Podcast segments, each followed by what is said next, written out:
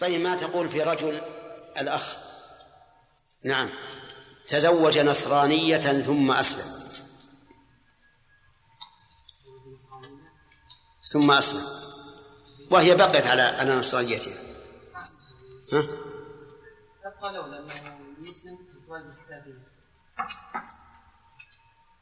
استمعوا ما يقول. يقول تبقى معه ولا يفسخ العقد؟ صحيح. ويعلل بأن المسلم يجوز أن يتزوج إيش؟ نصرانية. وما جاز ابتداء جاز دواما. ما جاز ما جاز ابتداء جاز دواما. فإذا كان يجوز ابتداء النكاح النصرانية فدوامه من باب أولى. كذا عبد الله؟ طيب فهمت القاعدة هذه؟ ما جاز ابتداء جاز دواما. طيب.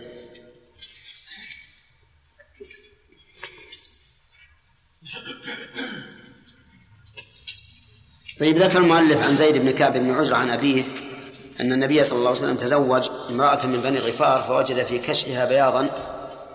نعم. فقال لها الحقي بأهلك إلى آخره. فما الذي حصل في هذه القضية؟ لما دخلت عليه امرأة نعم.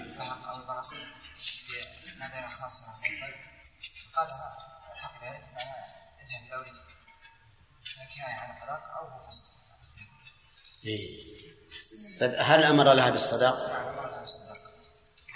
ما تقول فيما لو وقعت هذه القصة الآن إنسان تزوج امرأة فوجد بها عيبا بعد أن دخل عليها ولكن لم يجامعها ثم فسخ هل لها المهر أو لا؟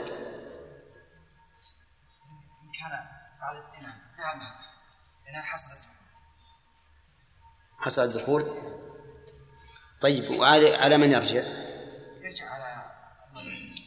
على من غرة طيب هل العيوب النكاح محدودة أو معدودة؟ نعم ها؟ معدودة كم هي؟ محدودة ما حدها؟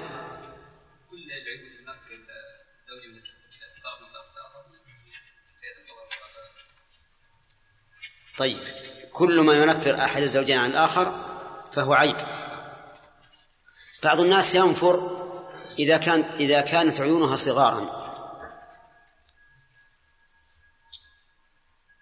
فهل هو عيب؟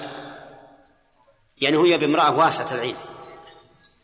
فلما رأى عيونها صغيرة كحب الحبحب قال لا أريدها. نعم؟ إذا ما هو الضابط؟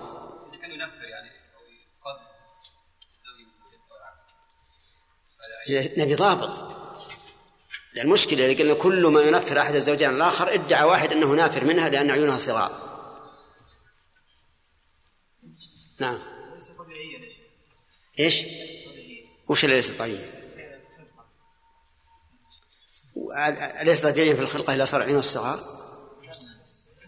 لا ترى حب الحبحب هذه مبالغة ولا ما هنا؟ حب الحبحب ما ما يوجد أحد.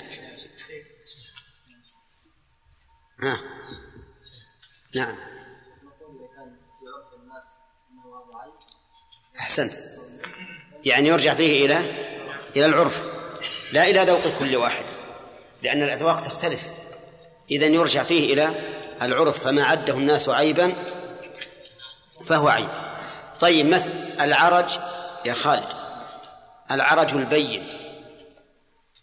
ماذا تقول فيه؟ عيب. عيب في الأضاحي. حتى في الزوجات؟ حتى في الزوجات والعرج الخفيف؟ ممكن تتجاوز عنه إذا كان في العرف أنه كثير ممكن تتجاوز عنه أما كان بين فما يتجاوز عنه له الخيار. له الخيار إذا هذا القول هو الراجح يا جماعة أن العيب ما يعد في العرف عيبا ولا ولا يعد. فإذا قال قائل لماذا لا نقتصر على ما ورد عن السلف؟ لماذا لا نقتصر على ما ورد عن السلف؟ فالجواب أن ما ورد عن السلف قضايا أعيان قضايا أعيان. مسألة وقعت فحكموا بها. إذا فنقيس عليها كلما شابهها أو كان أولى منها. أليس كذلك؟ فمثل إذا كانوا يرون أن نقطة من البرص بمقدار قلامة الظفر تعد عيبا فالعمى مثلا ها؟ العوام العمى من باب أولى. ألم تعلموا أن بعض العلماء يقول إن العمى ليس بعيب؟ والصمم ليس بعيب؟ والخرس ليس بعيب؟ فإذا دخل على المرأة ووجدها عمياء صمى خرسا وقال هذا عيب. نقول ليس بعيب كيف ليس بعيب لماذا لا نقول أنت اللي فرطت. لماذا لم تشترط أنها تبصر؟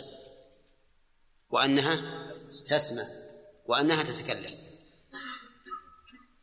فالجواب على هذا سهل. ماذا نقول؟ نقول الأصل السلامة والبراءة. ولو أننا أردنا أن نقول بمثل هذا القول لكان كل واحد بعقد نكاح يكتب له الصفحة. من الشروط المنفية. واضح يا جماعة؟ إذن القاعدة أن ما ينفر عن أحد الزوجين عن الآخر عرفا لا ذوقا لأن الناس يختلفون فهو عيب. طيب ما القاعدة في مسألة المهر؟ إذا وجد الإنسان في زوجته عيبا فما هي القاعدة أو الضابط من أجل أن نعرف هل المهر يثبت أو لا يثبت أو ماذا. أم ماذا؟ نعم. ناصر. أي ارفع يدك هذا هو. أنا أريد رأي متعب؟ نعم. إذا دخل بها إذا دخل بها فلها المهر طيب. فلها المهر بما استحل من فرجها ويرجع به. طيب. هذه واحدة. وإذا لم يدخل بها نعم.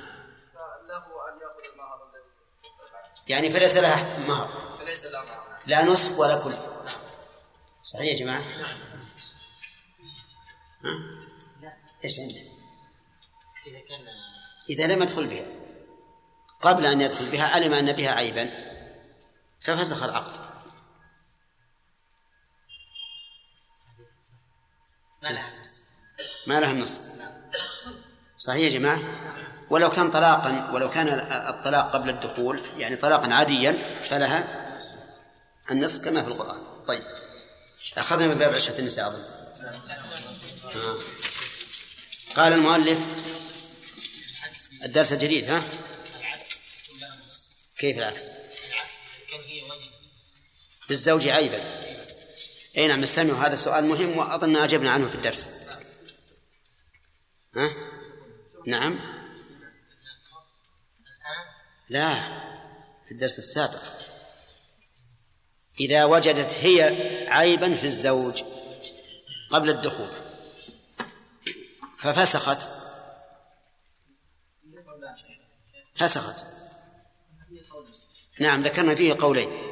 القول الأول أنه لا مهر لها لأنها هي التي اختارت الفسخ. والقول الثاني أن لها النصف لأنها إنما إنما فسخت ضرورة بسبب منه هو. فكيف نقول لهذا الرجل الذي أغرها وخدعها نقول ليس عليك من المهر شيء؟ هذا ضعيف جدا. نقول لها النصف لأن الفرقة حقيقة من قبل الزوج هو السبب في ذلك. نعم. ها؟ لا لا. إذا كان بعد الدخول فلها المهر. لها المهر. أي نعم. ثم قال المؤلف باب عشرة النساء. العشرة معناها المعاشرة وهي المعاملة بين الشخصين. يكون بينهما صلة فيعاشر أحدهما الآخر. وهي أي المعاشرة بين الزوجين مرجعها إلى العرف. لقول الله تعالى وعاشروهن بالمعروف ولقوله ولهن مثل الذي عليهن بالمعروف. فالمعاشرة هي المعاملة مع كل اثنين بينهما ارتباط كالأصحاب مثلا والأزواج وغير ذلك. هذه المعاشرة. مرجعها إلى أي شيء؟ مرجعها إلى العرف. والمعاشرة بالمعروف أمر واجب. أمر الله به فقال وعاشروهن بالمعروف. والحكمة تقتضيه لأن المعاشرة بالمعروف توجب الإلفة ودوام الارتباط بين المتعاشرين. أما إذا نبى كل واحد منهما عن المعاشرة بالمعروف فإن الأمر سيكون خطيرا وسوف تحدث الفرقة ولا بد إلا أن يريد الله عز وجل الإصلاح بينهما. من المعاشرة بالمعروف أن يستمتع الرجل بزوجته حيث أمره الله وذلك أن يأتيها في قبلها أن يأتيها في قبلها في غير الحيض والعبادة الواجبة مثل الصيام والإحرام. ويدل لهذا قال عن أبي هريرة رضي الله عنه قال قال رسول الله صلى الله عليه وسلم ملعون من أتى امرأة في دبرها. رواه أبو داود والنسائي واللفظ له ورجاله ثقات لكن أعل بالإرسال. ملعون كيف نعرف ملعون؟ ها؟ خبر مقدم. خبر مقدم. وذلك لأنه إذا كان المقدم وصفا فإنه يكون خبرا إن طابق في الإفراد ولم يعتمد على نفي ونحوه. هذه قاعدة في النحو. إذا تقدم وك و... نعم إذا كان المتقدم وصفا مطابقا لما بعده في الإفراد ولم يعتمد على استفهام ونحوه فإنه يكون خبرا يكون خبرا. مثل ملعون من أتى. ينطبق على هذا هذا الضابط. ومثل أن تقول قائم زيد. كيف تعرف قائم؟ خبر مقدم. وزيد مبتدأ مؤخر أما إن اعتمد على استفهام أو نحوه فإنه يكون مبتدأ وما بعده فاعل. مثل أن تقول أقائم زيد. فقائم مبتدأ وزيد فاعل أغنى عن الخبر. نعم. ويجوز أن تعرفه مبتدأ وخبر على كما سبق أولا. أما إذا كان إذا إذا كان هذا الوصف وما بعده مختلفين مثل أن يكون الوصف مفردا وما بعده مثنى أو جمعا فإنه يتعين أن يكون الوصف مبتدأ وما بعده فاعل سد مسد الخبر. مثل أن تقول قائم الزيدان قائم الزيداني فهنا تقول قائم مبتدأ والزيدان فاعل ولا يمكن أن تقول قائم خبر مقدم. لماذا؟ لأنه يشترط في الخبر أن يكون مطابقا للمبتدأ في التثنية والجمع. وهنا لا لا مطابقة. قائم الزيدان. وضع القاعدة؟ ولا بأس أن نأخذ شيئا في النحو. نذكر من كان عالما ونعلم من كان جاهلا. طيب. إذا ملعون خبر مقدم. ومن أتى من؟ مبتدأ مؤخر. واللعن واللعن هو الطرد والإبعاد عن رحمة الله. هو الطرد والإبعاد عن رحمة الله. وأول من لعن فيما نعلم من؟ إبليس. حيث قال الله تعالى وإن عليك لعنتي وإن عليك اللعنة. لعنتي يعني يعني نفسه عز وجل. اللعنة إما أن نقول للعموم اللام للعموم يعني اللعنة مني ومن غيري. أو أن اللعنة مني وتكون أل هنا للعهد. الذهني. طيب. ملعون من أتى امرأة في دبرها. وامرأة هنا نكرة في سياق إيش؟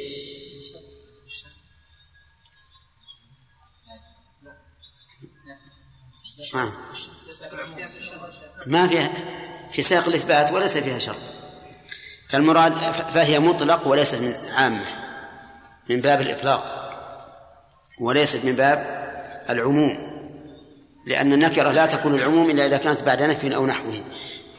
وقوله امرأة المراد بها زوجته أو ما ملكت يمينه. وذلك لأن الشرع لا يعلق الحكم على الحرام. يعني فلا يقول قائل إن المراد من أتى امرأة من زوجة أو مملوكة أو أجنبية. لا لأن من أتى امرأة أجنبية فهو زان. فهو زاني والزنا والعياذ بالله من كبائر الذنوب المتفق عليها وقوله في دبرها الدبر معروف. يستفاد من هذا الحديث أن إتيان المرأة في دبرها من كبائر الذنوب ولهذا رتب عليه اللعنة. ومن فوائده أيضا التحذير من إتيان المرأة في الدبر. وذلك لأن النبي عليه الصلاة والسلام رتب عليه اللعنة. تحذيرا للأمة. ومن فوائده بيان الحكمة العظيمة في تحريم هذا الشيء وجعله من الكبائر. وذلك لأنه يحصل به مفسدة ويفوت به منفعة. المفسدة التي تحصل هي أن الإنسان يطأ زوجته في محل الأذى والقدر. لأن الدبر محل الأذى والقدر. فيتلوث ذكره بهذا القدر والنتن والرائحة الكريهة. هذه مفسدة. تفوت به مصلحة وهي أن النطفة التي ينزلها في هذا المحل لو أنزلها في المحل الذي جعله الله لها لحصل بذلك ولد. أما هذا فإنه يذهب هباء. فلذلك كان تحريم وطئ المرأة في دبرها موافقا للحكمة تماما. طيب وعن ابن عباس رضي الله عنه طيب قوله رواه أبو داود والنسائي واللفظ له ورجاله ثقات لكن أعل بالإرسال. الإرسال يطلق على معنيين عند عند أهل الحديث. المعنى الأول ما سقط منه الصحابي. أن المرسل ما سقط منه الصحابي أي ما رفعه التابعي إلى النبي صلى الله عليه وسلم. والثاني أن المرسل من قطع من قطع إسناده يعني الذي لم يتصل إسناده مطلقا هكذا يطلق العلماء المرسل. لكن إذا قالوا مرسل ومنقطع تعين أن المرسل ما سقط منه الصحابي أي ما رفعه التابعي أو الصحابي الذي لم يسمع من النبي صلى الله عليه وسلم. نعم. شيخ الآن كان المرأة في دبرها غير الزوجة أو الملكة يكون زنا ولا؟ لا يكون زنا. حد حد الزنا يا شيخ. لحد حد الزنا نعم. نعم.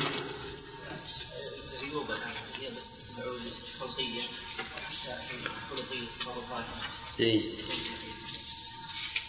يسأل يقول هل العيوب في الخلقة أو في الخلقة والخلق؟ نعم. أما في الخلقة فظاهر وأما في الخلق فينظر فيه. نعم. إي نعم. قلنا العيب عيب ينفر واحد الزوجين عن الآخر شلقة نعم. قلنا شلقة تخرج الخلق، الخلق إذا كانت المرأة مثلا سريعة الغضب أو خمقة أو ما شابه ذلك فهذا ليس بعيب يسبب الكسر وإنما ما كان عيبا خلقيا من الله عز وجل. نعم. لأنه هو الذي يفسد الإنسان أيضا. ولا يرد علينا مسألة المجنونة لأن المجنونة واضح أنها عيب حتى خلقه لأنه خروج عن عن العقل المعتاد. وقد يقال إن المرأة إذا ساء خلقها جدا جدا بحيث يعني لا يمكن الصبر معها إطلاقا. من يوم دخل عليها بد تقول وش أنت؟ نعم. أخرج عني وما أشبه ذلك. المهم على كل حال معروف بعض النساء نسأل الله العافية ما فيها فهذه ربما يقال إنها إنه إذا كانت معتادة إذا كان هذه عادتها عند الناس وأنها لا تنفر من الناس ولا ولا تجتمع معهم ولا تحب البقاء معهم ربما نقول إن هذا عيب. قد يكون أشد من عيب الخلقة. نعم. لكن الفقهاء تكلموا كل كلام الفقهاء فيما بلغنا كله عن الخلقة. نعم. من المشترك ان في النكاح ان البكر تستأذن والسيف تستأمر إذا كانت هذه المرأة مجنونة. مثلا كيف يكون إذنها هذه يزوجها الأب بدون استئذان. قال العلماء يزوجها الأب بدون استئذان ولا يزوجها غير الأب إلا بعد مراجعة القاضي. لو عقلت يا شيخ هذا الزواج ما يحصل. ما دام ثبت بطريق شرعي نعم. سبق أن العقل ليس بعيب على المذهب نعم. قلنا إن الافضل أن الإنسان يشترط ذلك. أليس يا شيخ من مقتضيات النكاح الولادة؟ نقول هذا شرط من مقتضى العقد لا لا هذا هذا من مقصود النكاح. لا شك أنه من مقصود النكاح وهو من أعظم المقصود. إلا أن رجحنا هذا نحن رجحنا ذلك. وقلنا هو المروي عن عمر. هنا لكن قلنا احتياطا لأنه ربما ترفع القضية إلى قاض لا لا يحكم إلا بالمذهب. وتقع المشكلة. عرفت؟ قال إن الرجل إذا أتى المراه في دبرها إيش؟ لا ما هو هذا. سيأتينا إن شاء الله الذي نعم إذا أتاها من دبرها في قبولها. لا هو اليهود يقولون إن الرجل إذا أتى امرأته في قبولها من دبرها يعني مع الجهه الخلف لكن العلاج في القبول. صار الوضع أحول فأنزل الله تعالى نساءكم حرث لكم فأتوا حرثكم من شئتم وسيأتي إن شاء الله. نعم. أيضا يعني ليس فقط التلوث ذكر بل ثبت الآن يا شيخ أخطر الأمراض التي عرفته البشرية الإكس سببه هذا. أي نعم. اتيان من الكبر. نعم. هذا أيضا من من من الحكم مع أن المسألة ترى ما انتهينا منها يا جماعة. المسألة ما انتهينا منها. في حديث أيضا يؤيد هذا الحديث. نذكر أحمد. قوله في حديث ابن عباس وعلمت باسلامه هل يعني له دخل بالحكم؟ أي معلوم. لو لو أسلم أسلم ولا علم يكمل نعم. لكن أراد أراد هذا الرجل من هذه المرأة آآ آآ يعني قوة نفوذ الحكم. لأنه ربما يقول علمت. إذا لم تعلم قد يكون لها عذر. لكن إذا علمت ما لها عذر. على نبينا محمد وعلى آله وأصحابه ومن تبعهم بإحسان إلى يوم الدين. ما تقول أيمن؟ في إتيان الرجل امرأته من دبرها. هذا في لعنها لعنه رسول الله صلى الله عليه وسلم. يعني اذا هذا الفعل من من كبائر الذنوب. طيب. احسنت لو أن الرجل فعل هذا بامرأته هل تطلق أو لا؟ سعد لا تطلق. طيب هل يعتبر هذا من إحسان العشرة أو لا خالد ليس من إحسان العشرة طيب هل لها أن تطالب بالفصل فهد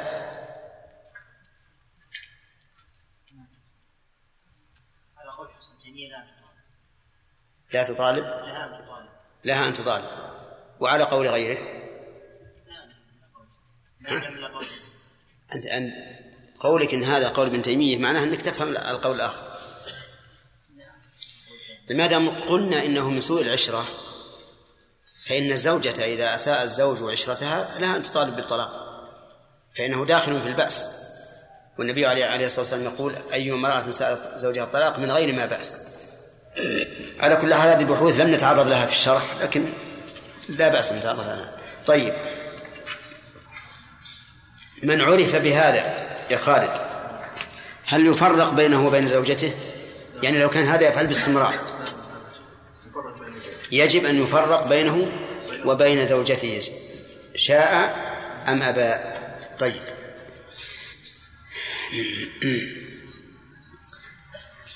ثم قال المؤلف رحمه الله في درس الليلة وعن ابن عباس رضي الله عنهما قال قال رسول الله صلى الله عليه وسلم لا ينظر الله إلى رجل أتى رجلا أو امرأة في دبرها رواه الترمذي والنسائي وابن حبان وأعل بالوقف. قوله لا ينظر الله لا ينظر الله أي نظر رحمة ورأفة وليس المراد به النظر العام لأن الله سبحانه وتعالى لا يخفى عليه شيء ولا يغيب عن بصره شيء لكن المراد نظر الرحمة والرأفة. وقوله لأنظر الله إلى رجل أتى رجلا. هذا بناء على الغالب. يعني وصف رجل أتى رجلا وإلا فلو أتى من ليس برجل. أي أتى شخصا لم يبلغ لأن رجل اسم للبالغ. فلو أن رجلا أتى من دون البلوغ لثبت له هذا الحكم. وقول أو امرأة في دبرها. كذلك لا ينظر الله إلى رجل أتى امرأة في دبرها ولو كانت امرأته لأن هذا نوع من اللوطية والعياذ بالله. ففي, ففي هذا الحديث يقول المؤلف إنه روى الترمذي والنسائي وابن حبان وأعل بالوقف. معنى أعل بالوقف أي أن بعض الرواة رواه موقوفا. أو أن بعض الحفاظ قال إنه موقوف. والإعلال بالوقف سبق لنا أنه ليس بعلة إلا إذا كان الرافع غير ثقة. أما إذا كان الرافع ثقة فالصحيح أن الوقف ليس بعلة. انتبه. وأنه لو أعله أحد بالوقف قلنا هذه العلة غير قادحة غير قادحة. وأظن قد عرفنا الفرق بين الرفع والوقف. الرفع ما نسب إلى النبي صلى الله عليه وسلم. والوقف ما نسب إلى الصحابي ونحن قلنا نقول الآن إذا قال أحد الحفاظ إنه موقوف على الصحابي على ابن عباس فالجواب عن ذلك من وجهين. الوجه الأول أن الإعلال بالوقف ليس بعلة إذا كان الرافع ثقة لأن الرافع معه زيادة علم ووجه الزيادة أن أن سند الموقوف ينتهي إلى الصحابي. وسند المرفوع إلى النبي عليه الصلاة والسلام فهذه زيادة. ثم نقول أيضا إن إن الصحابي أحيانا يسند الحديث إلى النبي صلى الله عليه وسلم إذا قصد الرواية ولا بد أن يسنده إلى الرسول صلى الله عليه وسلم إذا قصد الرواية. وأحيانا يقول الحديث من عند نفسه إذا قصد الحكم. يقول الحديث من عند نفسه إذا قصد الحكم فيسمعه السامع ولم يسمعه قبل مرفوعا إلى الرسول صلى الله عليه وسلم فيظنه موقوفا يظنه موقوفا. وفي هذا الحديث بالذات نقول حتى لو ثبت أنه موقوف على ابن عباس فإن مثل هذا لا يقال بالرأي. فيثبت له حكم الرفع لأن الوعيد بأن الله لا ينظر إليه لا يمكن أن يأتي به ابن عباس من عند نفسه. فيثبت له حكم الرفع فإن قال قائل أنتم لا تحكمون بالرفع في قول الصحابي المعروف عن الأخذ عن بني إسرائيل. وابن عباس ممن عرف بالأخذ عن بني إسرائيل.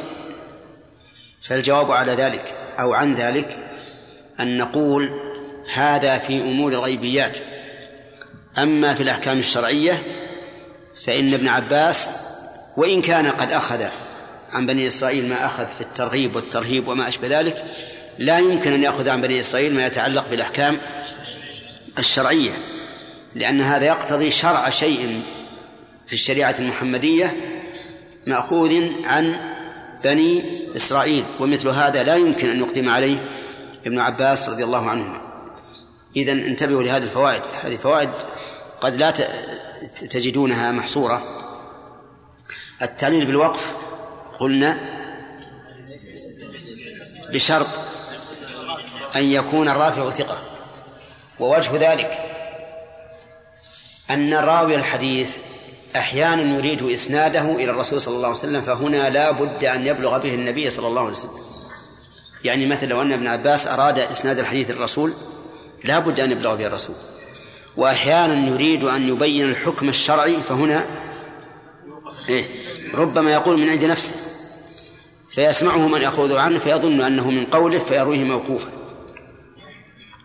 ثانيا قلنا إن مثل هذا الحكم لا مجال للرأي فيه. فلو فرض أن منتهاه ابن عباس فإن مثله لا يقال بالرأي وحينئذ يثبت له حكم الرفع فإن أورد علينا شخص أن ابن عباس ممن عرف بالأخذ عن بني إسرائيل ونحن نقول إن قول الصحابي يثبت له حكم الرفع إذا لم يعرف بالأخذ عن بني إسرائيل. فالجواب عن ذلك إيش؟ أن هذا حكم شرعي. ليس فيما يتعلق بالترغيب والترهيب أو عذاب الآخرة أو نعيمها. حكم شرعي. لا يمكن أن يتلقاه ابن عباس عن بني إسرائيل فينشره في الأمة. طيب.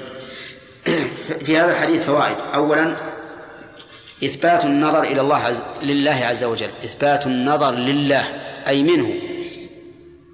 لقوله لا ينظر الله إلى كذا. ونفي النظر عن هؤلاء يدل على ثبوت النظر لغيرهم. عرفتم؟ مسلم هذا ولا غير مسلم؟ نعم لأنه لو انتفى النظر عن الجميع لم يكن لتخصيص هؤلاء فائدة. وقد استدل الأئمة بمثل هذا. ففي قوله تعالى كلا إنهم عن ربهم يومئذ لمحجوبون استدل بهذه الآية الأئمة على أن الأبرار يرون الله. قالوا فإنه لما حجب هؤلاء الفجار في حال الغضب دل على أن الأبرار في حال الرضا ينظر إليهم لأنه لو كان لا يرى من هؤلاء ولا هؤلاء لم يكن لتخصيص هؤلاء فائدة. واضح؟ وهذه فائدة مهمة في الاستدلال. طيب ومن فوائد هذه الآية الكريمة هذا الحديث؟ أن إتيان الرجل الرجل من كبائر الذنوب. وجهه؟ أنه أثبت عليه الوعيد. وكل ذنب رتب عليه الوعيد فإنه من كبائر الذنوب. كل ذنب رتب عليه حد في الدنيا فهو من كبائر الذنوب. كل ذنب تبرأ النبي صلى الله عليه وسلم من فاعله فهو من كبائر الذنوب. وأحسن ما حدت به الكبيرة ما قاله شيخ الإسلام ابن تيمية رحمه الله أن ما رتب عليه عقوبة خاصة فهو من الكبائر. وذلك أن المنهيات تارة ينهى عنها أو يقال أنها حرام فقط وتارة تقرن بعقوبة خاصة إما في الدنيا وإما في الآخرة. فهذه هي هذه هي الكبيرة. وطيب ولم يذكر في هذا الحديث حد إتيان الرجل الرجل في الدنيا. وقد اختلف العلماء رحمهم الله في ذلك. فقال بعض العلماء إن إتيان الرجل الرجل فيه التعزير دون الحد وقال آخرون فيه حد الزنا فالمحصن يرجم وغيره يجلد وقال آخرون بل يقتل الفاعل والمفعول به بكل حال سواء كان محصنا أم غير محصن. وقال آخرون ليس فيه حد ولا تعزير وهذا من غرائب الأقوال. يعني إتيان الرجل الرجل ليس فيه حد ولا تعزير اكتفاء بالرادع الطبيعي. وقاسوا ذلك على من شرب البول وشرب الخمر. فمن شرب الخمر يجلد. ومن شرب البول لا يجلد. لا يجلد. قالوا اكتفاء بإيش؟ بالرادع الطبيعي. ليس أحد من الناس يذهب يشرب البول لكن كثير من الناس يذهب ويشرب الخمر. فجعل فيه عقوبة من أجل أن تردع الناس عن شرب الخمر. ولكن هذا القول من أبطل الأقوال. لا يصح لا قياس لا يصح الحكم في الأصل ولا في الفرض. فنحن لا نسلم أن من شرب البول لا يعزر. بل نرى أنه يجب أن يعزر لأن شرب البول حرام. وإذا كان الإنسان لا تردعه طبيعته وفطرته فإنه يردعه الحصى العصا والصوت. وكل معصية ليس فيها حد ففيها التعزير. إذا إذا بطل الأصل بطل الفرع. ثم على تقدير التسليم أن شرب البول ليس فيه شيء فإنه لا يصح القياس. لأن شرب البول لا يمكن لأي إنسان أن يميل إليه. وأما إتيان الرجل, الرجل ذكر الذكر فهذا يمكن أن يميل إليه الإنسان. وها هم قوم لوط؟ أمة. كلهم والعياذ بالله ابتلوا بهذا الشيء. فصاروا يأتون الذكران من العالمين ويذرون ما خلق لهم ربهم من أزواجهم. ابتلوا بهذا والعياذ بالله. لما لما انتهكوا الحرام جعل الله في قلوبهم كراهة النساء. فصاروا يتركون الأزواج ولو كن من أحسن النساء ويأتون الفاحشة. طيب إذن ما هو القول الراجح من هذه الأقوال؟ القول الراجح من هذه الأقوال أنه يقتل الفاعل والمفعول به. أولا لأن ذلك جاء في الحديث عن النبي صلى الله عليه وسلم حيث قال من وجدتموه يعمل عمل قوم لوط فاقتلوا الفاعل والمفعول به. وهذا حديث صححه كثير من الأئمة. ثانيا أنه نقل إجماع الصحابة على قتله قتل الفاعل والمفعول به. وقد حكى إجماعهم شيخ الإسلام ابن تيمية وغيره. إلا أن الصحابة اختلفوا كيف يقتل. فقال بعضهم بالسيف وقال بعضهم بالرجم وقال بعضهم بأن يلقى من أعلى شاهق في البلد ثم يتبع بالحجارة. وقال بعضهم بل يحرق. كما جاء ذلك عن أبي بكر وغيره من الخلفاء. والأصح أنه يقتل بما يرى الإمام أنه أنكى وأعظم. إما بالإحراق وإما بإلقائه من آل شاهق في البلد وإما بالرجم. المهم الذي يرى أنه أنكى وأعظم ردعا للناس يفعله لأن هذه الفاحشة والعياذ بالله فاحشة خبيثة. توجب أن تجعل ذكور البشر بمنزلة الإناث فينقلب الذكور إناثا. ولا يمكن التحرز منها. التحرز منها لا يمكن. كيف يمكن إذا رأيت ذكرا مع ذكر أن تقول اصبر من هذا الذي معك؟ لكن ذكر مع أنثى يمكن أن أن يحترز الناس منه. فالمهم أن القول الراجح أنه يجب على ولي الأمر أن يقتل الفاعل والمفعول به. لكن يشترط أن البلوغ والعقل والاختيار. البلوغ والعقل والاختيار. فمن كان دون البلوغ فإنه لا يقتل ولكن يعزر كما يعزر ابن عشر في ترك الصلاة. ومن كان مجنونا فكذلك لا يقتل لأنه لا قصد له. ومن أكره على ذلك فإنه لا يقتل إذا كان مفعولا به. وإذا كان فاعلا يقتل. نعم. لا يمكن يكره. نعم. يمكن يكره. لكن نعم. يعني يحتسب ويقدم على ذلك. يكره يكره. يكره على فعل الشيء؟ إيه يكره على أن يفعل به الشخص نعم. يأتيه الشخص والعياذ بالله مبتلى لأن بعض بعض الناس يكون مثل المرأة. يريد أن يفعل به ويطلب في, في كل مكان من يفعل به والعياذ بالله. فيأتيه إنسان ويطلب منه أن يفعل به. ويقول إما أن تنفذ ما قلت وإما أن أقتلك ومعه سلاح. أمكن ولا ما أمكن؟ أمكن. لكن الفقهاء رحمهم الله يقولون لا يمكن الإكراه على الوطء لأنه لا وطأ إلا بانتشار ولا انتشار مع الإكراه.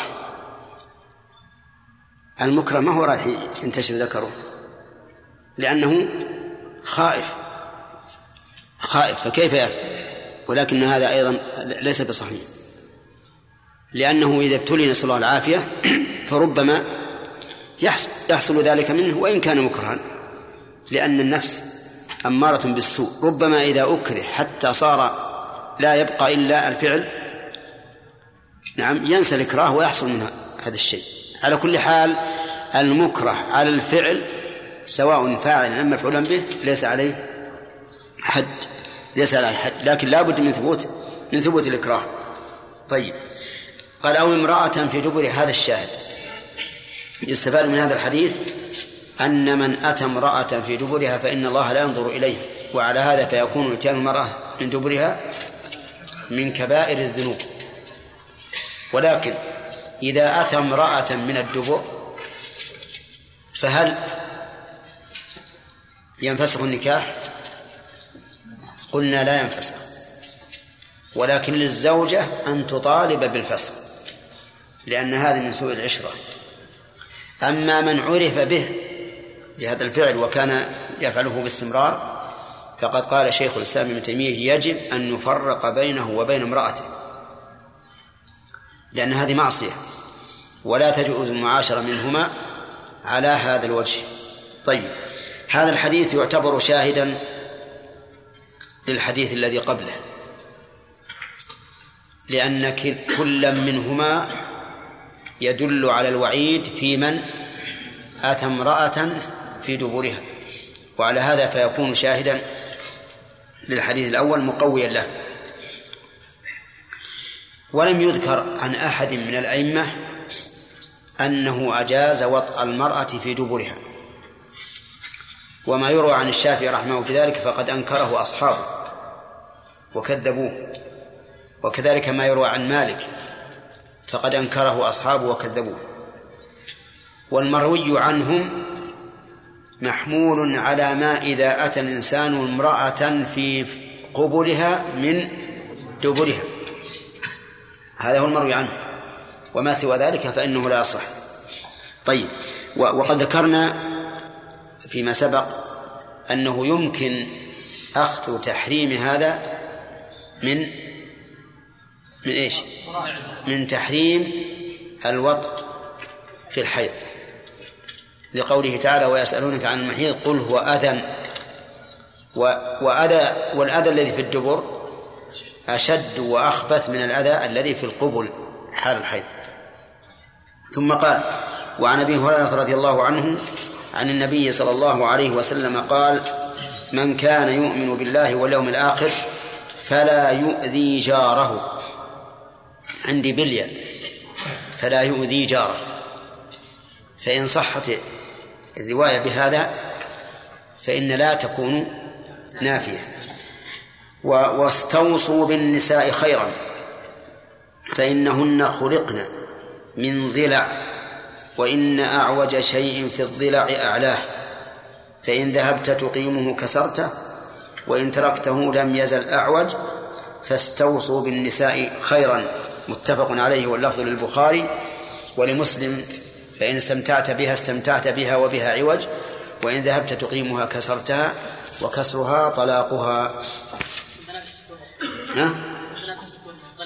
كيف؟ فيها فيها وجهان. طيب. يقول النبي عليه الصلاة والسلام من كان يؤمن بالله واليوم الآخر من هذه شرطية؟ جوابها فلا يؤذي جاره. وقوله من كان يؤمن بالله واليوم الآخر الإيمان في اللغة عند أكثر المعرفين له التصديق. ولكن شيخ الإسلام ابن تيمية نظر في هذا وقال إنه لا يصح أن يكون بمعنى التصديق لأن التصديق لا يساوي الإيمان في التعدي و واللزوم. والغالب أن الفعل لا يكون بمعنى الفعل إلا إذا ساواه في التعدي واللزوم. ولهذا يقال صدقته ولا يقال آمنته. إذن فهما مختلفان. لكن يقال أقر به وآمن به. ولأن الإقرار أخص من من مطلق التصديق. الإقرار أخص من مطلق التصديق. فها هو أبو طالب مصدق برسالة النبي صلى الله عليه وسلم. يقول عن نفسه ولقد علمت بأن دين محمد من خير أديان البرية دينا. ويقول لقد علموا أن ابننا لا مكذب لدينا ولا يعنى بقول الأباطل. إذن هو مصدق ولا غير مصدق؟ مصدق لكنه غير مقر ولا معترف ولهذا لم يكن مؤمنا. فتبين بهذا أنه لا يصح أن نقول إن الإيمان هو التصديق بل الإيمان هو الإقرار. الإقرار بالله وقوله بالله واليوم الآخر. بالله ليس بوجود الله فقط بل هو الإيمان المستلزم للقبول والإذعان. وقولها اليوم الآخر هو يوم القيامة. ووصف بالآخر لأنه لا يوم بعده. فالناس إذا بعثوا في ذلك اليوم فلا يوم بعده. وقارن الإيمان بالله واليوم الآخر لأن الإيمان بالله يقتضي العمل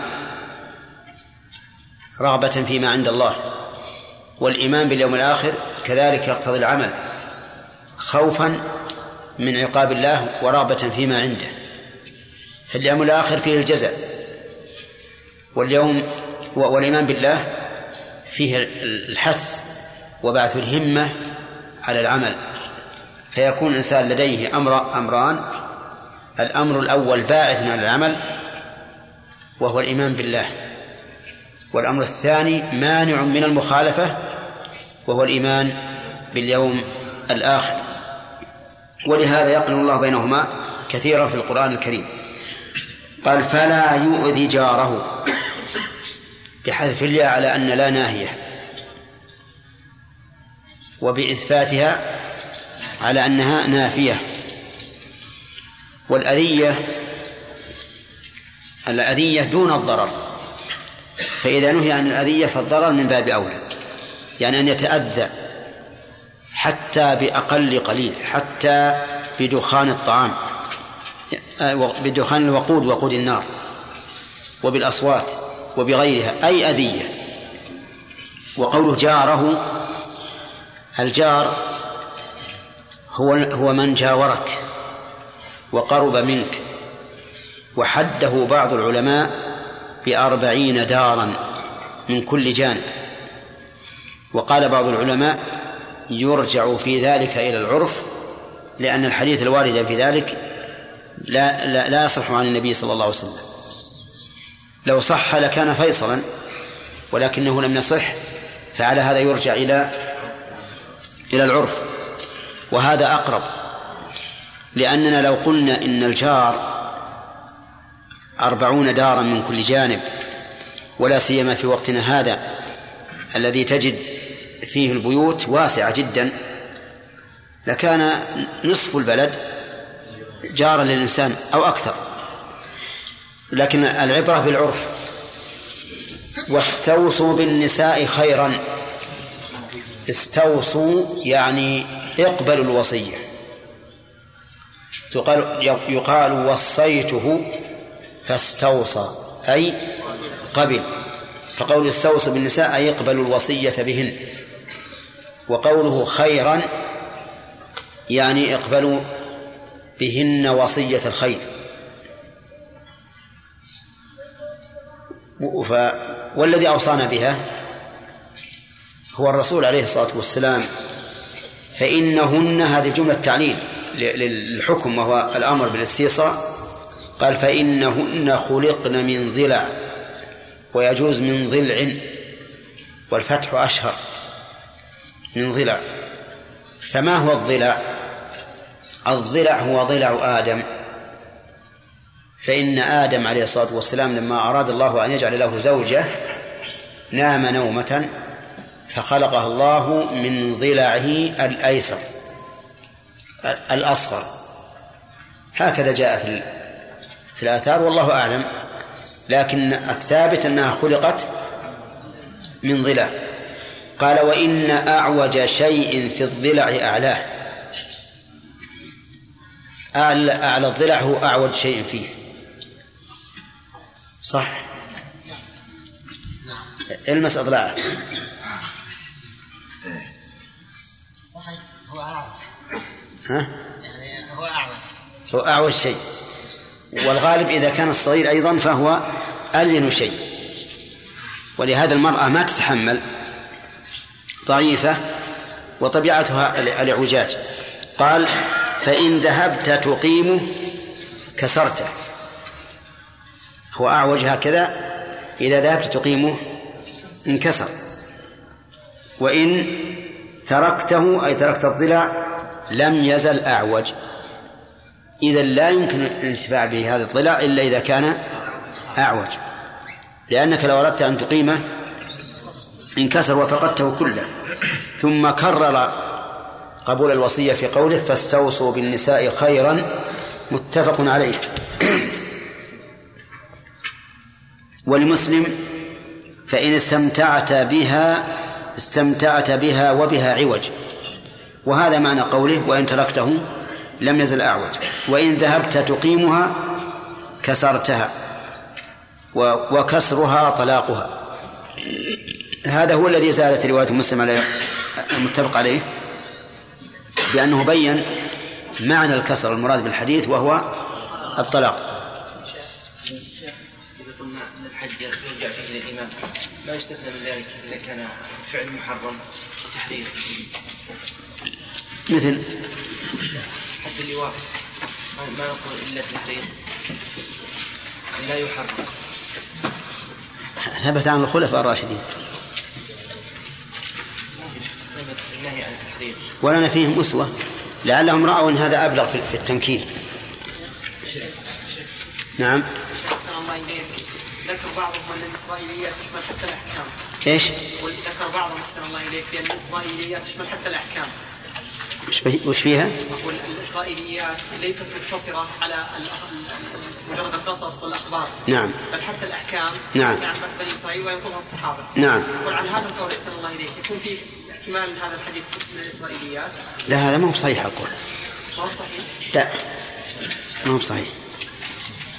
لأن لأن هذا يلزم منه إثبات الأحكام الشرعية بأخبار بني إسرائيل. إيه طيب شرع بني إسرائيل شرع لنا لا. لا هو مثل هذه لا, لا ينظر الله إلى من إلى رجل أتى رجلا. هذا يتضمن الوعيد مع ثبوت الحكم وهو التحريم لكن شرع من قبلنا شرع لنا فيما لو حكى الله عنهم شيئا أو حكى عنهم الرسول شيئا فعلوا كذا وفعلوا كذا فهو شرع لنا.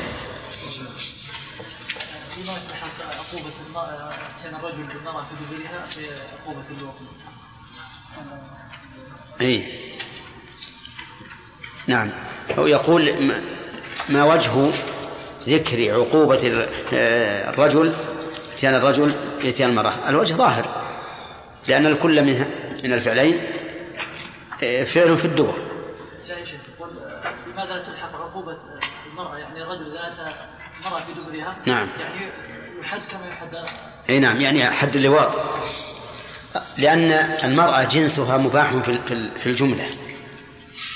أما الرجل فلا يباح بأي حال من الأحوال. لكن جنس النساء مباح فهو أهون. ولهذا حتى الناس يرون أن فعل الفاحشة في الرجل أعظم شناعة من فعلها في المرأة. نعم. كان احدهما بالغا والاخر غير بالغ فلكل حكم. فلكل حكم. نعم. أنه لا تشتمل على لعن والسب إذا الإنسان يعني جاء بهذا الحديث الحديث هذا خطأ ثم ذكر طائفة معينة تعرف بإجازة هذا فسبها بعينه إيش هذا؟ أقول هنا الرسول صلى الله عليه وسلم قال لعن الله من أتى امرأة في دبره هذا سب والعلماء يقولون ملعون. إيه. والعلماء يقولون الخطبة يعني شرعت للتذكير وال يعني التذكير ف... ولا, ولا يصلح فيها السب. السب؟ أي يعني الآن فيها يعني فيها لا فيها لعنه واللعن سب فالإنسان مثلا قال لعن الله كذا. مثل مثلا الشيعة يجيزون يجيزون إتيان الرجل وإتيان المرأة في دبره فهل هذا يعني لكن هل هذه خطبة الرسول قالها؟ لا. هل قالها في خطبة؟ كل إنسان أراد أن يقولها للناس يعلمهم. اي هل هو في خطبة؟ لا الانسان له عمل خطبة على اللواء إي نعم يسوق هذا الحديث لا بأس يعني ما ما ما يكون ما يكون ها؟ أقول هم يقولون الخطبة تبطل وش تبطل؟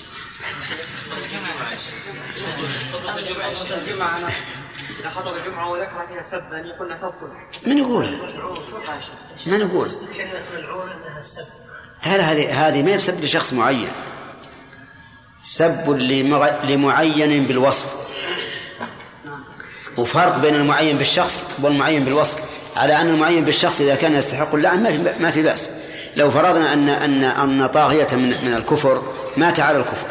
لنا أن نلعنه. الشيخ الآن الش- الإمامية الشيعة يقولون إجازة إتيان المرأة في دبرها والرجل فالانسان والرجل في دبره؟ يعني يبيحون اللواط؟ نعم يبيحون. أعوذ ذكر ذكر الشيخ هذا المشهور عنهم يا شيخ. عشي نعم. لو قال الشيخ الإنسان عليه قال لعن ما لا- لعن الله من من أحل ذلك. لعن الله من أحل ذلك. نعم. لا ينظر الله. المقصود يوم القيامة أم في الدنيا يحتمل هذا وهذا. والحديث الذي يقول ثلاثة لا ينظر الله إلا إليه. نفس الشيء. هل نظر ضعف ورحمة إي نعم نعم. نظر رأفة كل ما جاء فيه في- مثل هذه الصيغة للوعيد فهو نظر رأفة ورحمة. شيخ يوجب إذا اشتكى نعم. إذا شيخ وقال لا يعني إذا ادعت أنه يأتيها في دبرها. وأقر. وأقر هو؟ لكن يقول لا يعود إيش؟ يعني إذا تاب. طيب إذا تاب تاب الله عليه يؤخذ عليه التعهد وينظر. ها؟ كلا أي نعم. إذا تاب أي نعم. وعلى آله وأصحابه ومن تبعهم بإحسان إلى يوم الدين. ما تقول في إتيان المرأة في دبرها؟ كبيرة من كبائر الذنوب. والدليل؟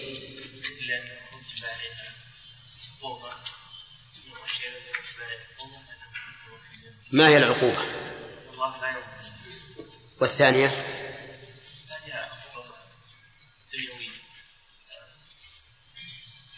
لا ينظر إليه هذه واحدة والثانية؟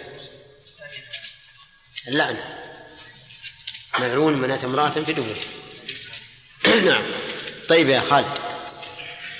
هل يمكن أن نقول إن القرآن دل على تحريم الوطء في الدبر؟ كيف ذلك؟ إن القرآن إيه. عن وطأ المرأة حال الحي. نعم. فوطأ المرأة في دبرها وعلل ذلك؟ نعم بأنه أذى. نعم. ووطأ المرأة في دبرها من باب أولى.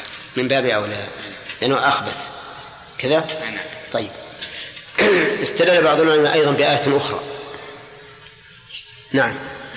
نساؤكم حرث لكم. نعم. والحرث لا يكون إلا في مكان الزرع ومعلوم أن الدبر ليس في مكان الزرع أحسنت. تمام. طيب. يقول من كان يؤمن بالله واليوم الآخر في الحديث من عباس أبي هريرة من كان يؤمن بالله واليوم الآخر فلا يؤذي جاره واستوصوا بالنساء خيرا. ما هي العلاقة بين الجملة الأولى والثانية؟ العلاقة. فلا يؤذي جاره مش وش الإجابة للنساء. علق علق الإمام بأن يأمرهم بالنصيحة أن يستوصوا. تكون تعليلية. لا لا بس ما ما هو الرابط بين النهي عن أذية الجار وبين الأمر بالاستيصاء بالنساء. نعم. الجار هو القريب شيء الإنسان هو زوجته. فإن اداها ينطبق عليه. ما بعد. أي. نعم. لأنه من أعظم الجوار هو جوار الزوجة. حتى قال بعض العلماء إن قوله تعالى والجار ذي الجنب هو الجار ذي القربى والجار الجنب يعني المرأة. أي نعم. هذا هو هذا إذا قلنا إن الجملتين من كلام الرسول صلى الله عليه وسلم. وهو الأصل. وإن قلنا إنهما حديثان جمعهما الراوي فلا إشكال في المسألة. نعم. طيب. ما هو كسر المرأة يا خالد؟ طلاقها كيف يكون كسر لها الواحد إذا طلق زوجته يكسر- ظهرها؟ ليس مراد كسر الظهر. ها؟ وإنما النبي صلى الله عليه وسلم بين بأن الكسر هو الطلاق. طيب كيف ذلك؟ لأن المرأة بين النبي صلى الله عليه وسلم ان الإنسان إنها خلقت من ضلع والضلع أعوج. فإن استمتع الإنسان بها استمتع بها وهي عوجاء نعم. وإن أراد ان أن يعدل هذا العوج كسره نعم. وهذا الكسر لا يكون إلا بالطلاق. طيب وما وما وجه كون الطلاق كسرا؟ لأن المرأة تنكسر بالطلاق أي تنكسر. بالطلاق أي نعم. صح. وبن سلامة؟ موافق. طيب. ما في شك إنها تنكسر. لأنها فاتتها الزوجية والنفقة ولا وقد لا يرغب فيها بعد الزوج الأول فتبقى عانسه فهذا من أعظم الكسر نعم. ن- نبدأ بدرس جديد. قال وعن جابر رضي الله عنه قال كنا مع النبي صلى الله إيش؟ الفوائد. نعم. إيش؟ السؤال في وقت. قال عن أبي هريرة إلى آخره. هذا الحديث فيه التحذير من أذية الجار. لقول النبي صلى الله عليه وسلم من كان يؤمن بالله واليوم الآخر فلا يؤذي جاره. ووجه التحذير أن الحديث يدل على أن أذية الجار ينتفي بها الإيمان. ومن فوائد الحديث أن أذية الجار من كبائر الذنوب. وذلك لأن انتفاء الإيمان عن المعص عن فاعل المعصية وعيد لا شك وعقوبة. فينطبق عليها اسم أو حد الكبيرة. ويؤيد ذلك قول النبي صلى الله عليه وسلم والله لا يؤمن والله لا يؤمن والله لا يؤمن من لا يأمن جاره بوائقه. يعني ظلمه وغشمه. طيب. ومن فوائد الحديث إثبات اليوم الآخر. إثبات اليوم الآخر. وأن من آمن بالله واليوم الآخر يتفرع على هذه الفائدة أن من آمن باليوم الآخر فسيحمله إيمانه على اجتناب المعاصي. خوفا من إيش؟ من عذاب ذلك اليوم. ومن فوائد هذا الحديث كمال الدين الإسلامي حيث أوصى بالضعيف خيرا. قال واستوصوا بالنساء خيرا. ولا شك أن النساء ضعيفات في العقل والدين. كما قال النبي عليه الصلاة والسلام ما رأيت من ناقصة عقل ودين أذهب للب الرجل الحازم من إحداكن. وأنت إذا تأملت الدين الإسلامي وجدته يوصي بكل ذي ضعف أوصى بالأيتام. أوصى بالفقراء أوصى بأبناء السبيل. كل ذلك لأن أمثال هؤلاء يحتاجون إلى رأفة ورعاية فأوصى بهم الإسلام خيرا. ومن فوائد هذا الحديث بيان ما من الله به على الأمة من مخالفة عادات الجاهلية. فإنهم في الجاهلية كانوا يؤذون النساء يعيدوهن وهن أحياء. يعني يدفنون وهن أحياء. وإذا وفي الميراث لا يورثونهن. يقول الميراث لمن يركب الخيل ويذود عن الحياض والمرأة ليست كذلك. ولهذا قال الله تعالى للرجال نصيب مما ترك الوالدان والأقربون وللنساء نصيب مما ترك الوالدان والأقربون مما قل منه أو كثر. ومن فوائد هذا الحديث حسن تعليم الرسول عليه الصلاة والسلام وذلك بضرب الأمثال. لأن الأمثال المحسوسة تقرب المعاني المعقولة. وجه ذلك أن الرسول صلى الله عليه وسلم شبه المرأة بالضلع. والضلع معروف للجميع أنه أعوج. فإن ذهب الإنسان يقيمه كسرة وإن استمتع به استمتع به على على عوج ومن فوائد هذا الحديث أن النساء خلقن من ضلع من ضلع. لقوله صلى الله عليه وسلم فإنهن خلقن من ضلع. ومن فوائد هذا الحديث أن الإنسان يرجع إلى أصله. بل إن شئت عمم أن كل مخلوق يرجع إلى أصله. لأن قول الرسول إنهن خلقن من ضلع يبين أنه ما دامت خلقت من شيء أعوج. ها؟ فستكون عوجا. ستكون عوجا. ولهذا نهى الشارع عن أكل لحوم السباع. عن أكل لحوم كل ذي ناب من السباع. لماذا؟ لئلا يتأثر الإنسان بطبيعته بطبيعة السبع. فيكون محبا للعدوان. ولهذا أيضا رجع إبليس إيش؟ إلى أصله حيث قال خلقتني من نار. فصار معه الطيش والعلو لأن النار بطبيعتها تطلب العلو. ولكنها علوا ولكنه علو غير منظم. طيش. هذا لسان خارج من هنا ولسان خارج من هنا ولسان خارج من هنا. طيب ومن فوائد هذا الحديث أنه ينبغي للرجل أن يصبر على عوج المرأة. يصبر عليه. كقوله عليه الصلاة والسلام إن تركته لم يزل أعوج فاستوصوا بالنساء خيرا. وهذا حث من الرسول صلى الله عليه وسلم على أن نستمتع بها على عوجها. إذا غضبت إيش أعمل؟ أرضى أرضى. إذا لاقتني بوجه مكفهر ألاقيها بوجه منبسط. منبسط. لأنك لو قابلتها بمثل ما تعاملك به ها؟ طال الشجار والنزاع والدعاء والسب والشتم حتى يخرج الإنسان عن طوره ثم ربما يطلق ولا يجد من يفتيه بأن طلاقه لا يقع.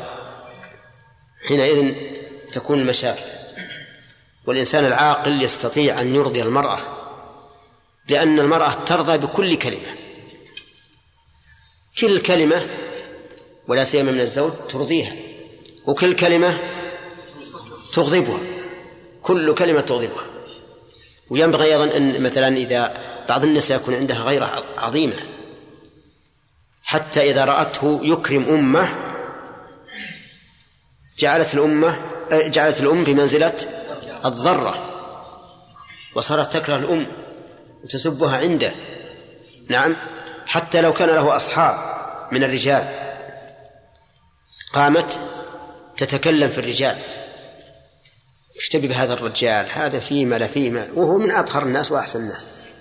لكن إيش؟ الغيرة. بعض النساء عنده خيرة شديدة. مثل هذه كيف أعملها؟ أعملها بقد عقلها. نعم؟ وأطمئنها.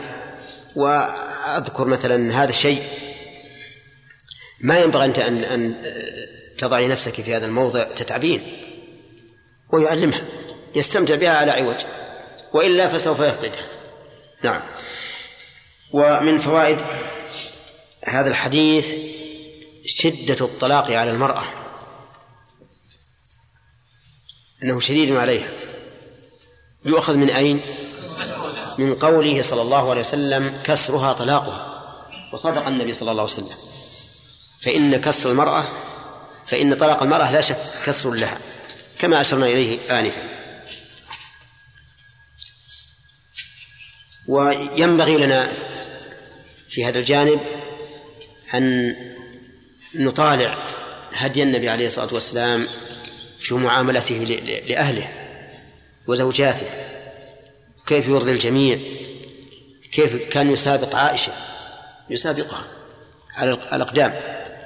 وكيف كان يسترها حتى تنظر الحبشة وهم يلعبون في المسجد. فينبغي لطالب العلم أن يجمع مثل هذه الأشياء حتى يبرزها للناس. لأن من الناس نسأل الله العافية من يجعل المرأة بمنزلة الخادم يهينها ويتعبها وربما يخدش كرامتها بسب أبيها وأمها وحمولتها. كل هذا موجود عند الناس وهو خلاف هدي النبي عليه الصلاة والسلام قولا وفعلا.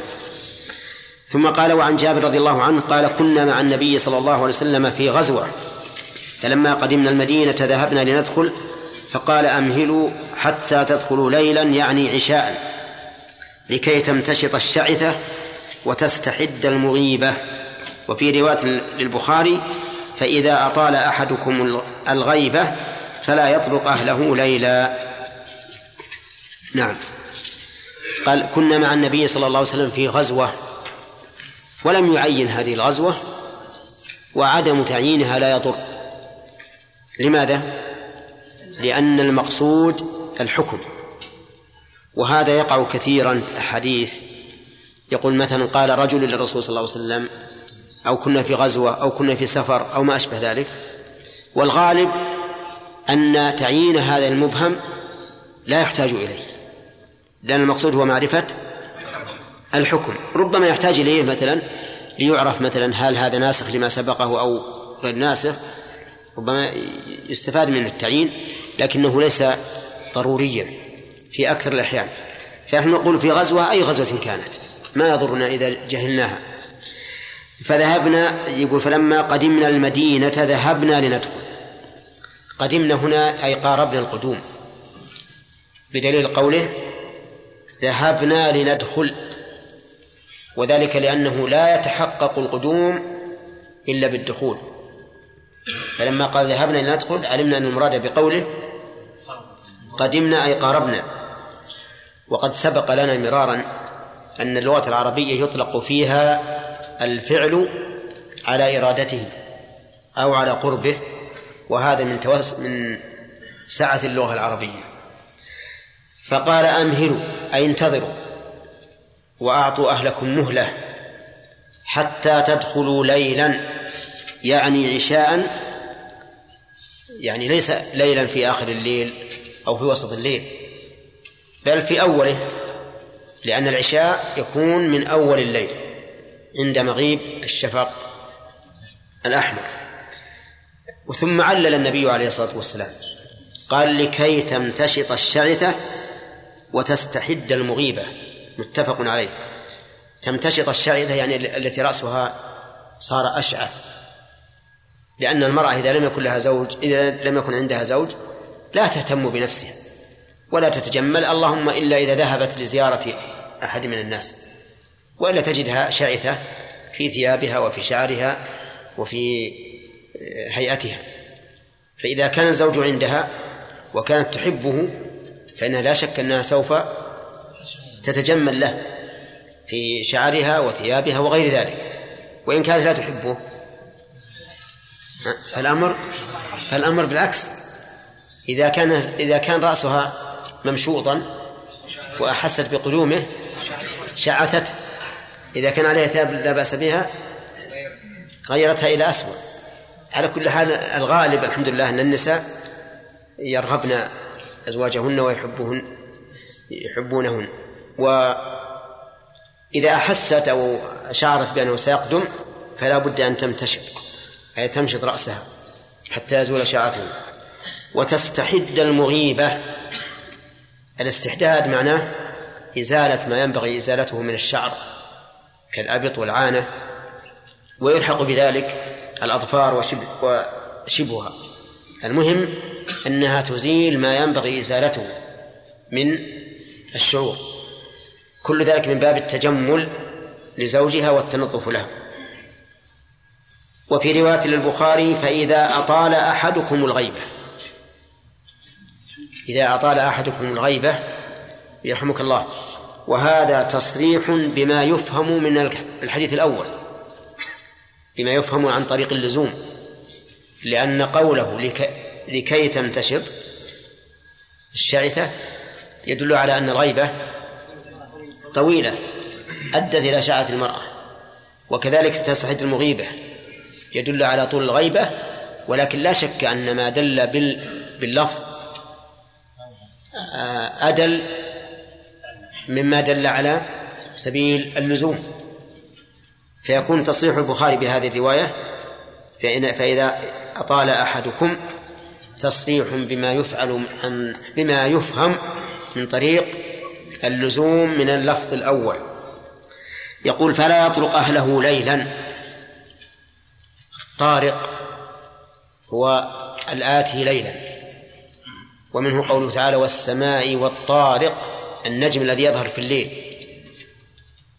فالآتي ليلا هو الطارق. معنى يطرق أهله ليلا هذا كلمة ليلا من باب التوكيد لأن الطرق هو الإتيان ليلا. وربما يطلق الطير الطرق على على مطلق الإتيان على مطلق الإتيان. وعلى هذا فيكون قوله ليلا من باب التأسيس وليس من باب التوكيد.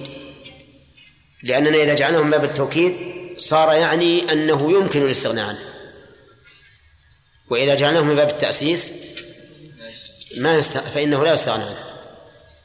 وإذا فرضنا أنه لا يكون الطرق إلا ليلا نقول إن ذكر التوكيد هنا لإزالة الاحتمال. لإزالة الاحتمال ما هو الاحتمال؟ احتمال أن يكون الطرق هو الإتيان نهارا. طيب. يستفاد من هذا الحديث أن من هدي النبي صلى الله عليه وسلم مشاركته في الغزوات. أنه هو نفسه يشارك في الغزوات. لقوله كنا مع النبي صلى الله عليه وسلم في غزوة وقد شارك صلى الله عليه وسلم في تسع وعشرين غزاة. بنفسه قاتل فيها عليه الصلاة والسلام. ومن فوائد هذا الحديث حسن رعاية النبي صلى الله عليه وسلم لأمته بحيث بلغت إلى هذا الحد إلى أن يعلمهم كيف يدخلون على أهليهم. ومن فوائد هذا الحديث أن من هدي الصحابة أن المرأة تتجمل لزوجها بإزالة الشعث وإزالة والتنظف. لقوله لكي تمتشط الشعثة وتستحد المغيبة. ومن فوائد هذا الحديث جواز كون الإنسان أشعث. لأن الرسول عليه الصلاة عليه الصلاة والسلام قال ذلك مقررا له وإلا لكان ينهى عن هذا. ولكنه وإن كان جائزا فالأولى للإنسان أن لا يكون كذلك أن لا يكون أشعث إذا رآه الإنسان نفر منه.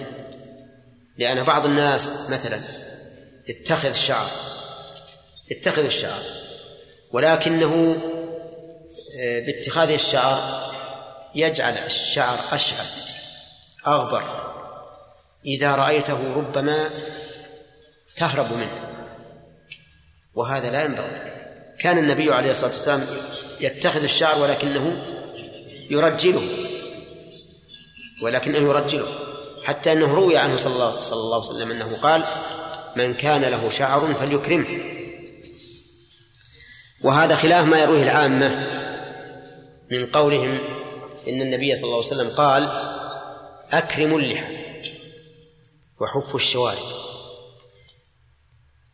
بعض بعض العامة لا أستغفر الله. يقول قال النبي صلى الله عليه وسلم أكرموا اللحى وأهينوا الشوارب. أهينوا الشوارب. والنبي صلى الله عليه وسلم لم يقل هكذا. ولهذا قال بعض الفسقة إن النبي صلى الله عليه وسلم قال أكرموا اللحى. فنقول سمعا وطاعة نكرمها بحلقها لأن بقاء الشعر عليها يلوثها. فتطهيرها؟ أحسن هذا إكرام. أقول أقول إن الباطل قد قد يبنى عليه باطل. هم لما قالوا هذا الكلام قالوا إذا كان الرسول قال هكذا فسمعا وطاعة وهذا إكرام اللحية ولكن نقول هذا الحديث باطل. ولا تجوز نسبته إلى النبي صلى الله عليه وسلم. وغاية ما روي من كان له شعر فليكرمه. يعني بالترجيل والتنظيف حتى لا يبقى أشعث يبقى مغبر يكون سببا لتولد الهوام. فالحاصل أن أن أن الرسول صلى الله عليه وسلم أقر هذه الحال لكنها مع ذلك لا تنبغي. إن الله جميل يحب الجمال. فكون الإنسان يترك نفسه هكذا هذا أمر غير مطلوب. ومن فوائد هذا الحديث مراعاة حال الأهل. أن لا يأتيهم الإنسان على غرة ويكونون على حال يتقزز منه. عرفت؟ بل الذي ينبغي الإنسان أن يأتي أهله وهم في أحسن هيئة توجب المودة والمحبة. وانظر إلى حكمة الشارع. كان النبي عليه الصلاة والسلام يأمر أهله إذا أراد المباشرة وهي حائض يأمرهم أن يتزروا لماذا؟ لئلا يرى منها ما يكره من آثار الدم. فكان يأمر النبي عليه الصلاة والسلام عائشة فتتزر فيباشرها وهي حائض. لئلا يرى منها ما تكرهه النفس فينطبع في نفسه التقزز منها. نعم. من فوائد هذا الحديث أن الإنسان ينبغي له إذا أطال الغيبة أن لا يطرق أهله ليلا ما لم يتقدم خبر منه لهم. فإن تقدم خبر منه لهم فلا بأس. يعني مثلا لو قال سأقدم البلد في الرحلة التي تأتي في الساعة الحادية عشر أو الواحدة مثلا. فهذا إيش؟ هذا جائز لأنهم سوف يكونون مستعدين له متهيئين له. والمحذور كل المحذور هو أن يأتيهم على حال غير مرغوب فيها. ثم قال وعن أبي سعيد الخدري رضي الله عنه قال قال رسول الله صلى الله عليه وسلم إن شر الناس عند الله منزلة يوم القيامة الرجل يفضي إلى امرأته وتفضي إليه ثم ينشر سرها. أخرجه مسلم. إن شر الناس الشر ضد الخير. وشر هنا اسم تفضيل. لكنه حذف منه حذفت منه الهمزة. وأصله أشر. وكذلك خير. أصله أخير. أخير. فإذا قال قائل ما الفرق بين قول الإنسان هذا شر ويريد أنه من الشر؟ وهذا خير ويريد أنه من الخير. وبين قولنا إن خير وشر اسم تفضيل. نقول هذا يد الفرق بينهما. أنه إذا كان هناك مفضل ومفضل عليه فخير وشر اسم تفضيل. مثل قوله تعالى أصحاب الجنة يومئذ خير مستقرا منين؟ من أصحاب النار أما قوله تعالى فمن يعمل مثقال مثقال ذرة خيرا يره ومن يعمل مثقال ذرة شرا يره فهذا ليس ليس اسم تفضيل لماذا؟ لأنه ما في هناك مفضل ومفضل عليه فالعلامة الفارقة هو أنه إذا كان هناك مفضل ومفضل عليه فخير بمعنى أخير وشر بمعنى أشر وإلا فخير اسم اسم غير اسم تفضيل اسم للخير والشر. شر الناس منزلة عند الله؟ ماذا تقول فيه؟ من باب التفضيل أو من باب اسم الخير والشر؟ من باب التفضيل لقول الشر الناس منزلة إذن هناك فاضل ومفضول. طيب. آه الرجل إعرابه يا عادل. إيه؟ ها؟ الرجل مبتدأ. اصبر يا عادل. خليك عاجل وخليك متأمل. اسم ما في شك. لكن وش إعرابه؟ اي لا عادل عادل عادل. ها؟ ابتدى أين خبره؟ أكمل الجملة وفؤاد وش يقول؟ إذا الرجل مبتدأ والخبر يفضي إليه وخالد وش يقول؟ خبر إن ما هو الصحيح؟ الصحيح أنه خبر إن إيش؟ إن شر الناس منزلات عند الله عند الله منزلات يوم القيامة الرجل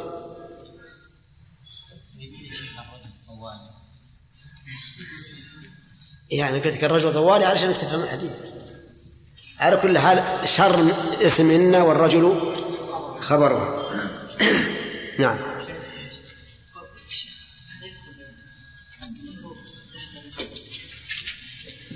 إي نعم. إذا كان الجائز في مقابل الحرام دخل به المكروه.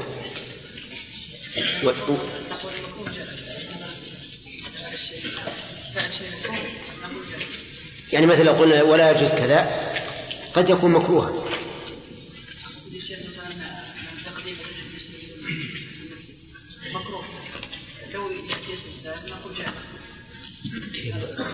لا لا كيف مكروه؟ وش الدليل على الكراهة؟ تقديم الرجل اليسرى عند دخول المسجد مكروه وش الدليل؟ يحتاج إلى دليل. لا على كل حال العلماء يقولون إن نفي الجواز إذا كان المراد به التحريم فهذا لا يمنع الكراهة.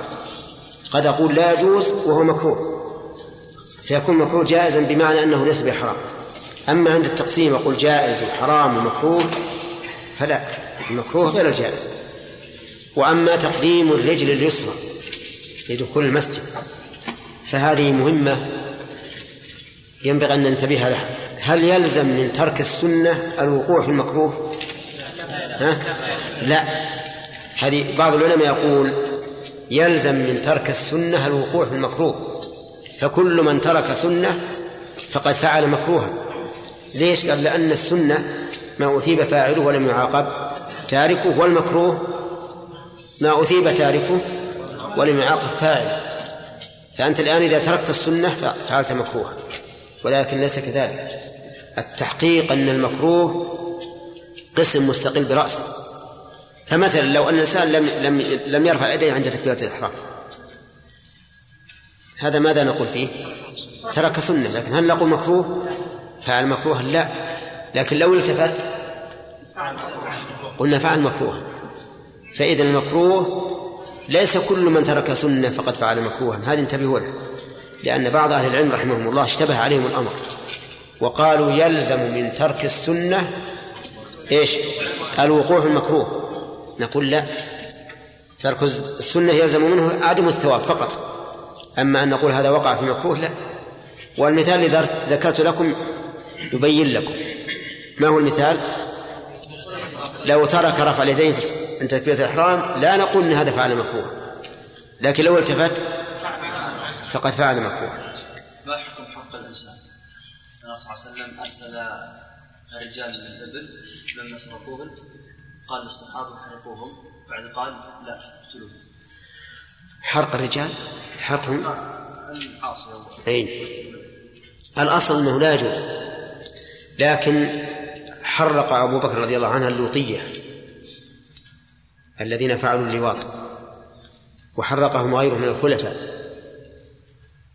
وهذا إذا رأى ولي الأمر أن فيه تنكيلا أشد فلا حرج.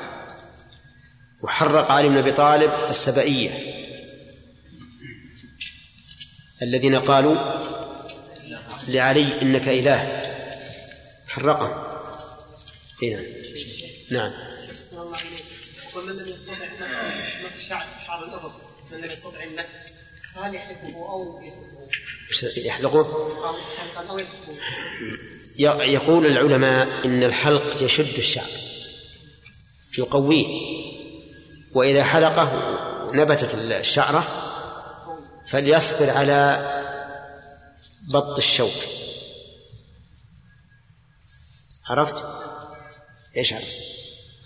بالنسبة على وقت الشوك يعني إنه إذا نبتت الشعر بعد الحلق إيه. قوية فستبطه في سيكون إيه نعم سيكون مثل الشوك. وهذا شيء معروف عند الناس. فلا يحلق لكن هناك الآن أدوية يقولون أنها نافعة. بمجرد ما تدهنه يزول. يعني ما ها؟ ما هو ما هو مشروع. ليس من المشروع ولا وليس من المصلحة لأنه لا يزيده إلا قوة. ثم إني أنا أتعجب من قول بعض الناس إني ما أستطيع. أنا أتعجب. عنه ما يستطيع. الله المستعان.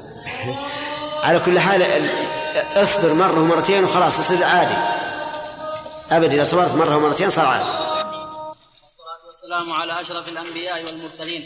نقل المصنف رحمه الله تعالى عن أبي سعيد الخدري رضي الله عنه قال قال رسول الله صلى الله عليه وسلم إن شر الناس عند الله منزلة يوم القيامة الرجل يفضي إلى امرأته وتفضي إليه ثم ينشر سرها أخرجه مسلم.